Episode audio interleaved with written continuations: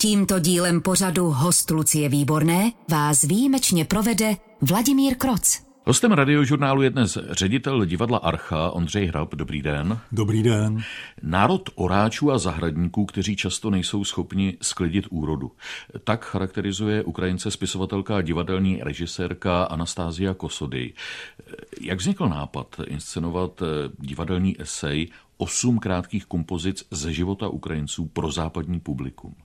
Tak ten nápad původně byl nápad eh, ředitelky centra eh, kulturního centra v Velvově, které se jmenuje Jam Factory, protože je původně eh, v továrně na zavařeniny. Mm. A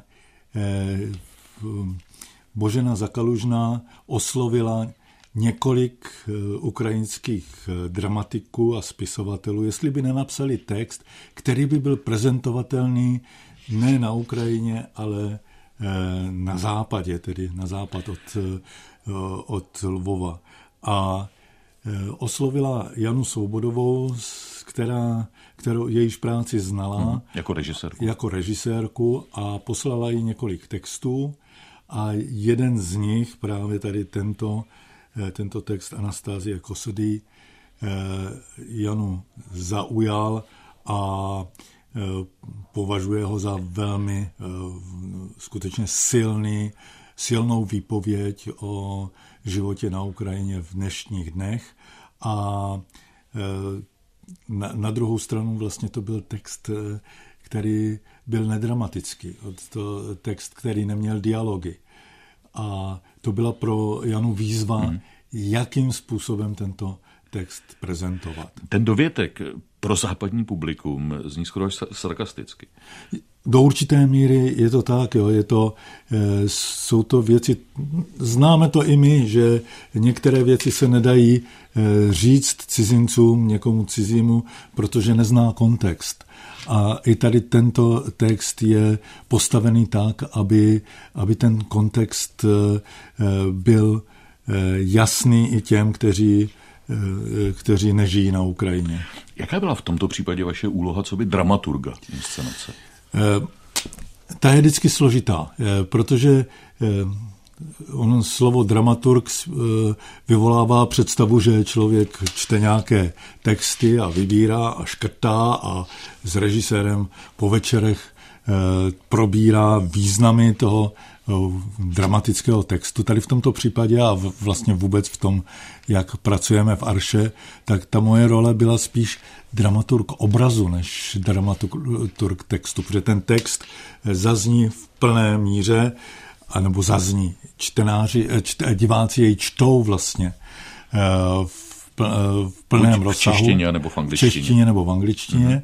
A eh, to, co vlastně Eh, vytváří další významy a to, co vlastně ten text nějakým způsobem s ním komunikuje, eh, tak eh, to bylo vlastně mým úkolem jako vlastně být tím divákem, být tam za diváky a potom s režisérkou probírat významy toho, co jsem na té scéně viděl. Takže vlastně jestliže jsem řekl, že ten text nemá dialogy, tak ten dialog vlastně vznikal na scéně, vznikal eh, v tom, jakým způsobem eh, ty jednotlivé performerky spolupracovaly a jakým způsobem reagovali na to, co, eh, co přinesl ten text v projekci. Vy už jste naznačil, jak jste inscenaci osm krátkých kompozic ze života Ukrajinců pojali. Čí to byl nápad sformovat ty jednotlivé zkušenosti Ukrajinců do hudební kompozice?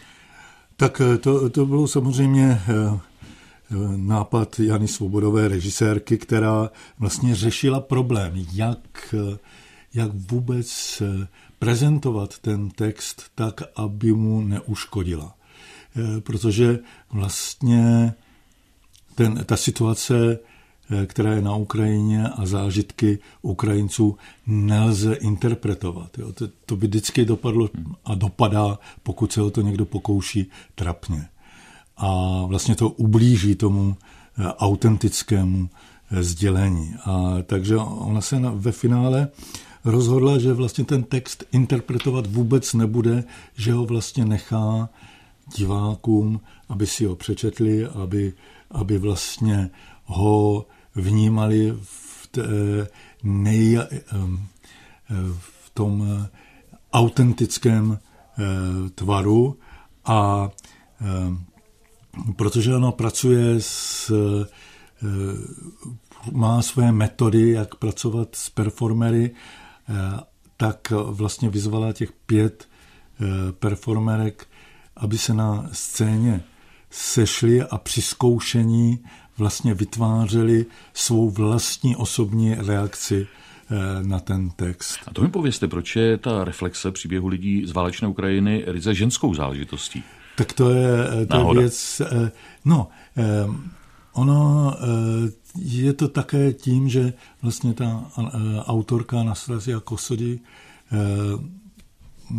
říkala, že ten, vlastně ten pohled na válku je často pohledem mužským a že, že vlastně jak kdyby bojovali jenom chlapi a že ona sama vlastně se na, eh, a ten text to dokazuje, se na tu válku dívá ženským pohledem. A mm, vlastně ta myšlenka, ta inscenace je v tom, že my Evropané, a proto jsou tam ty reprezentantky různých evropských zemí, eh, bychom měli taky tu to vnímání ženské posílit. Pochopil jsem to správně, že jedna z performerek, švédská zpěvačka, klavíristka a skladatelka Lotta Carlson, vytváří originální hudbu přímo na pódiu? Ano, ano, ano. Vznik, vznikla vlastně z, z té práce, v průběhu té práce vlastně vznikly velmi zajímavé originální kompozice. Zatím nemáme soundtrack, škoda, mohli jsme ho pustit, ale zatím ten, ten se chystá mm-hmm. a ona je vynikající pianistka a vlastně všechny, všech pět eh, performerek jsou vynikající zpěvačky, takže tam zaznívají eh, hlasy, sbory a vedle toho piano a housle, protože ta Myslím, Rosa Berman, ta mm-hmm. nizozemská performerka, je vynikající houslistka. A jak nejlépe představit tedy autorku Anastaziu Kosody? Ona teď žije v Berlíně? Ona e, ne, že by žila v Berlíně, ale dostala angažma v Mannheimu. Mm-hmm. A e, takže v, mezi tím, co e, jsme tady začali s ní spolupracovat, tak se přesunula do toho Mannheimu a Eh, tam je vlastně dramaturgyní a autorkou eh, divadla eh, velkého teda státního divadla v Mannheimu. Ale na Ukrajinu se často vrací. Na, na Ukrajinu se vrací, ona sice pochází ze Záporoží a tam to zrovna není příliš bezpečné, ale už dlouho žila v Kijevě, takže jezdí do Kijeva. S Ondřejem Hrabem si na radiožurnálu povídáme o blížící se premiéře inscenace osm krátkých kompozic ze života Ukrajinců pro západní publikum. Režisérka Jana Svobodová přizvala do archy ke spolupráci, jak už jste říkal, pět performerek, hmm. každou z jiné evropské země. A inscenační princip je založen na extrémním naslouchání. Co je tím myšleno? Eh, tím je myšleno to, že eh, vlastně všechny ty performerky prošly tréninkem, jak vlastně se vnímat eh, na scéně, jak vnímat každá eh, vše, zbývají, vše zbývající, co na scéně je.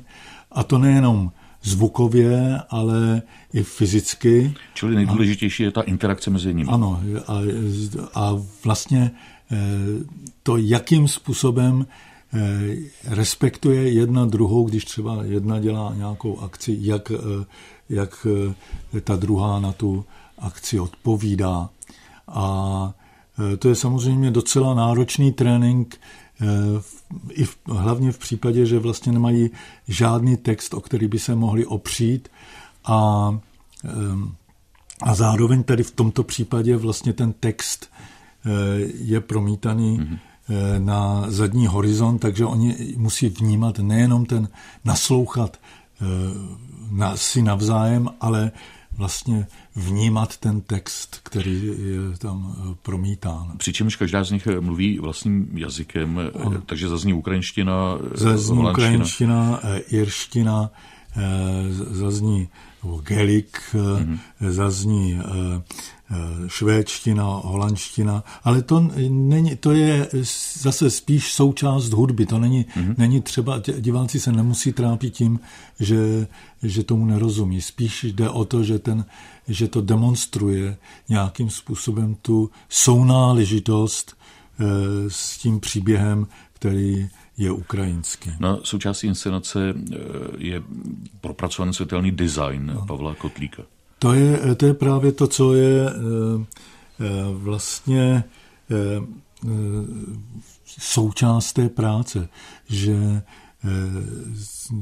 Pavel Kotlík vytvořil velmi zajímavý design, ale ty performerky na scéně ovládají ty pulty, takže oni vlastně vytvářejí ten svítí eh, ty scény eh, v průběžně a je to jenom na nich.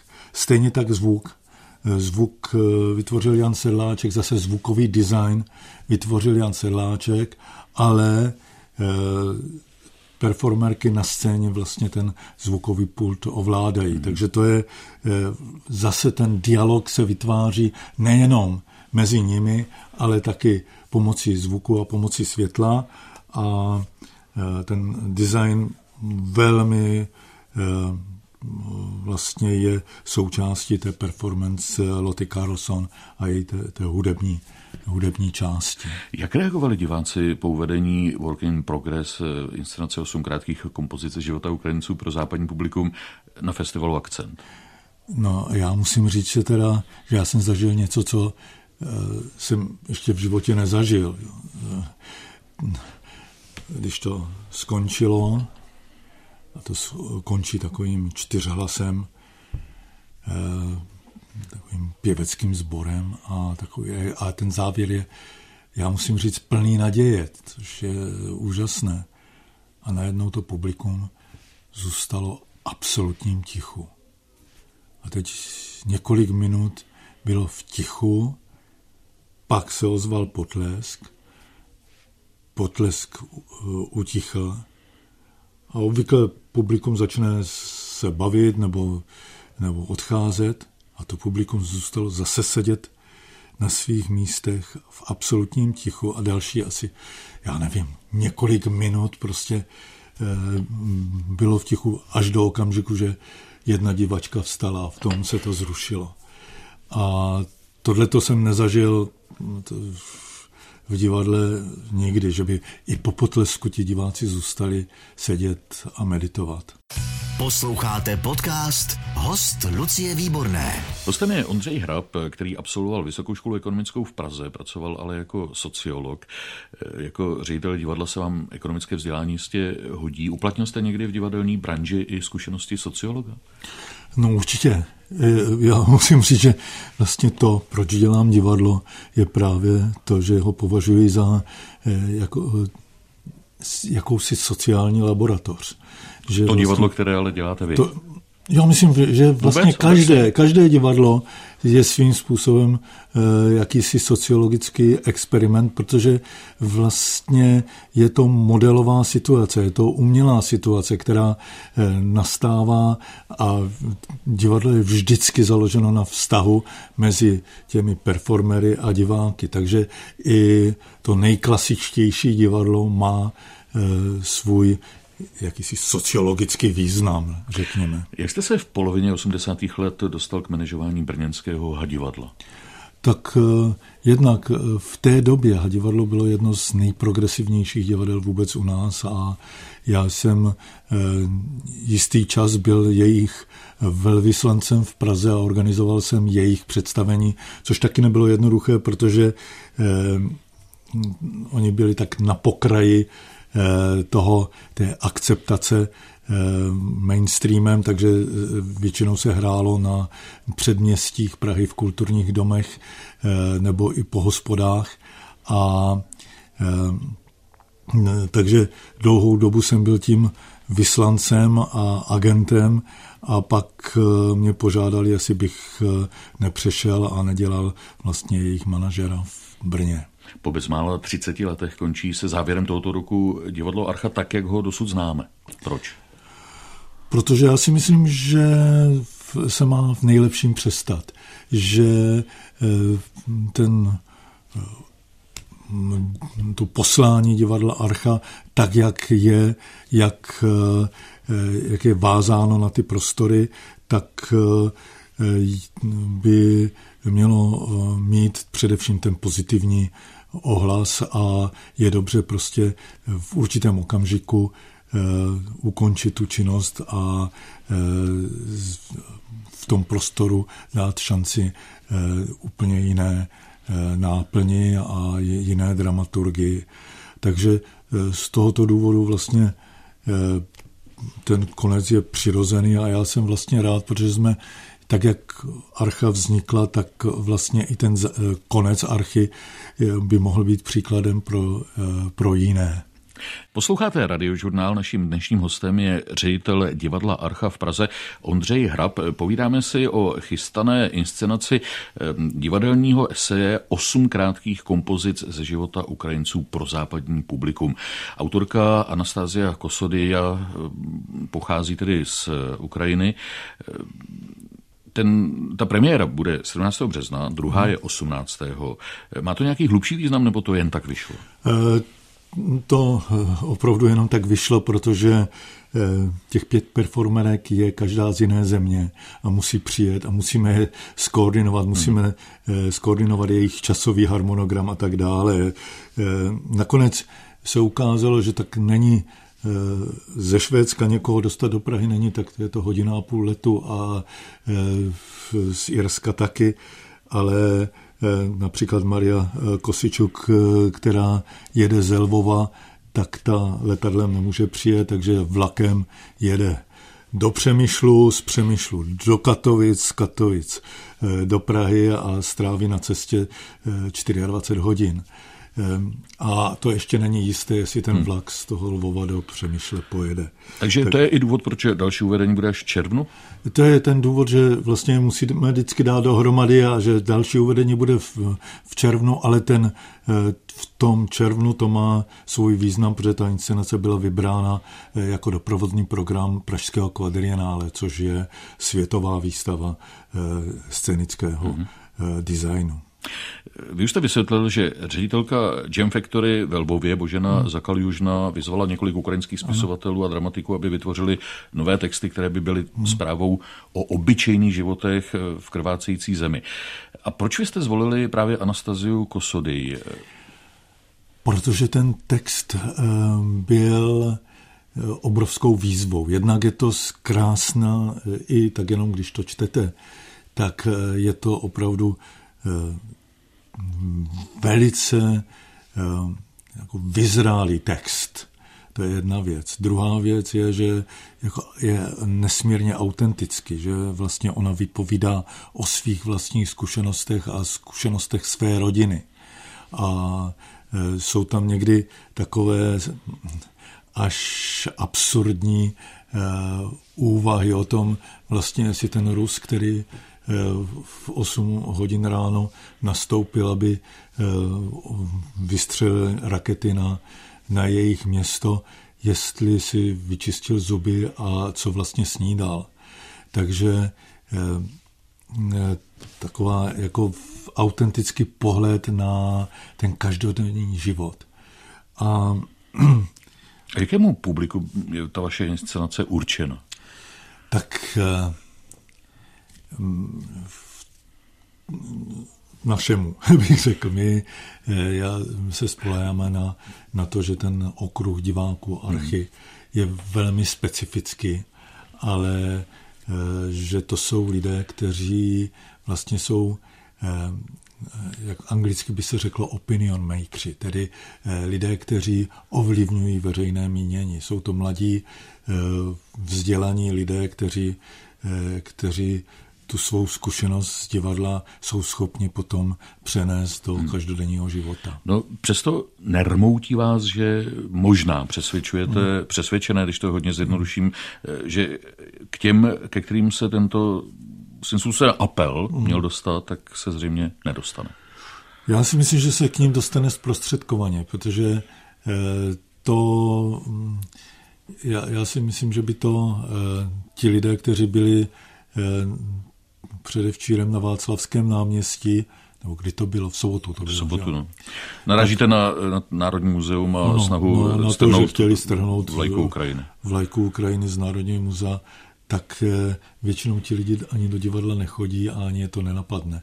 Takže samozřejmě my jako my divadelníci eh, vlastně sloužíme jenom určité části eh, společnosti, a, ale my věříme, že ta ta část společnosti je právě ta, která je schopna potom zprostředkovat eh, a přinést ty myšlenky i k těm, kteří do divadla nechodí. A jak hodnotíte oznámení prezidenta Petra Pavla, že se příští měsíc vydá na Ukrajinu?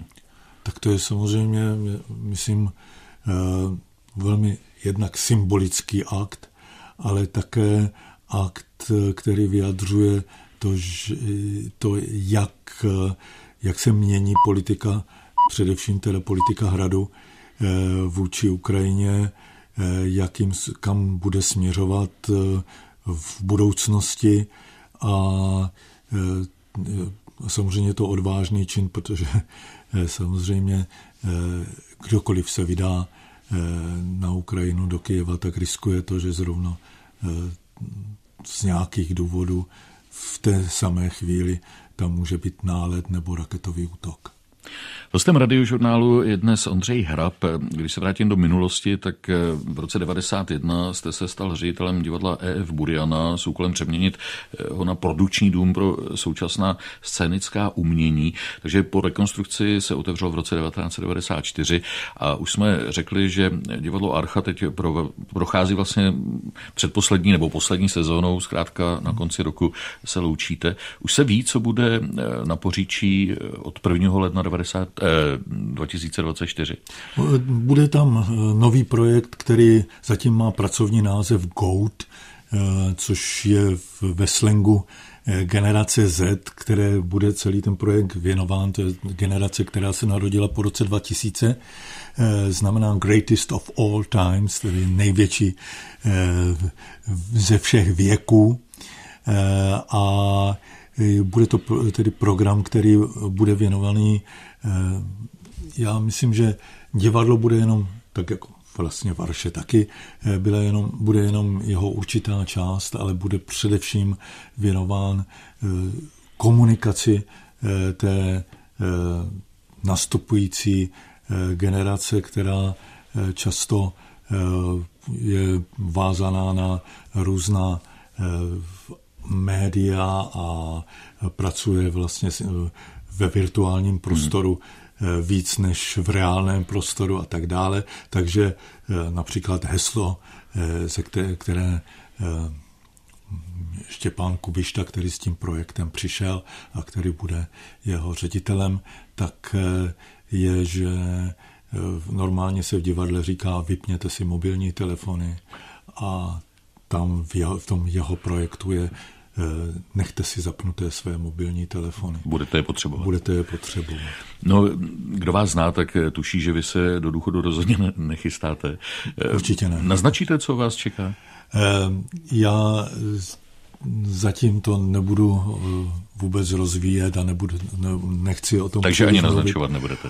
Ne, nebudu, protože ono se to průběhu doby mění, ale eh, určitě, co je teda důležité, že eh, se zbavím eh, toho břemena té kulturní instituce, která, kterou sice jsem vybudoval a postavil i vlastně nově, protože divadlo Archa vlastně od toho, do, do toho 94. roku, od toho 91, 94 vlastně ten prostor se zcela proměnil variabilní, ve variabilní prostor a e, dodnes je funkční, přestože jsme prožili povodně a museli jsme ho postavit znovu a tak dále. Takže to, toho břemene se zbavím, Zbavíte, ale v tom, víc tomu umění. Ale to, ty myšlenky zásadní, hmm. které vlastně za archou jsou, tak v tom budu pokračovat. A není vám líto, že se věnujete něčemu tak pomíjivému, jako je právě divadlo? Ano, to je divadlo vlastně je věc, která je, se odehrává jen tady a teď. A, a, a to je jeho taky vlastně půvab. Hmm. A to, to, to mě vlastně svým způsobem zrušuje, takže já, já toho rozhodně nelituju. No ono to, myslím, zvlášť platí právě o inscenaci osm krátkých kompozic hmm. ze života Ukrajinců pro západní publikum, že se k tomu ještě vracím, jak jsem řekl, tak premiéra bude 17. a 18. a hmm. ani ty dvě premiéry asi nebudou a nemohou být stejné. Ne, nemohou, ne, ne, protože vlastně to vždycky je to eh, závislé na vzájemné reakci nejenom těch performerů, ale eh, reakci s publikem. Jo. A to už ta situace, kterou jsem popsal, eh, která se stala při tom uvedení Work in Progress eh, v listopadu, tak ta se pravděpodobně opakovat nebude, protože to bylo prostě specifická situace, té, která byla v tom daném okamžiku. Hmm. Ono se nabízí, když jste popsal, že vlastně ta neverbální složka hmm. je vlastně ještě důležitější hmm. než ten samotný text, tak se nabízí otázka, jestli uvažujete o tom, že by došlo k nějaké výměně, protože eh, se do projektu zapojilo víc evropských divadel. Počítáme s tím, protože eh, například jedním z těch partnerů je eh, LIFT, což je London International Festival of hmm. Theatre, a tedy divadelní festival v Londýně a e, předpokládáme, že e, až oni vytvoří tu inscenaci, že bychom se mohli e, podílet na nějaké výměně nebo že by tady ta inscenace... To je totožný text, to je ta Anastasia Kosidy? To ten sám text, mm-hmm. na něm pracují i oni, takže pro nás eh, to samozřejmě je výzva hmm. a eh, já jsem přesvědčený už potom po těch listopadových eh, představení, ačkoliv se zkouší ještě pořád dál, nebo bude zkoušet teďka tento týden, tak že vlastně jde o naprosto unikátní projekt a že hm, bude mít určitě mezinárodní ohlas. A uvažujete o tom, že byste v projektu pokračovali, už protože bylo osloveno víc autorů a nabízí se možná další texty? Eh, já myslím, že eh, vlastně z těch, z těch textů, které jsme dostali eh, jako nabídku, tady tenhle byl nejsilnější a nevím, jestli by, bychom pokračovali s nějakým jiným autorem, ale Anastasia Kosory už píše další a až to dokončí, tak určitě, určitě si ho přečtem a e, možná vyberem. Řekli jsme, že divadlo Archa prožívá poslední sezónu, že s koncem roku skončí v této podobě. E, jak chystáte to loučení, jak bude vypadat e, ta rozlučka? My jsme tu poslední sezónu nazvali Cornerstones of the Future, tedy základy budoucnosti. To znamená, chceme představit jednak ty autory, kteří provázeli archu celých těch 29 let a umělce, kteří vlastně eh, vytvořili nějaký ten základní kámen, ale pořád eh, mají co říct do budoucnosti. Nedávno, eh, vlastně před dvěma týdny, byl v Arše John Cale, který byl vlastně kmotrem spolu s Minem Tanakou v tom roce 94 archy a jedna, on ve svém věku vůbec neustal v hledání a jeho nové, eh,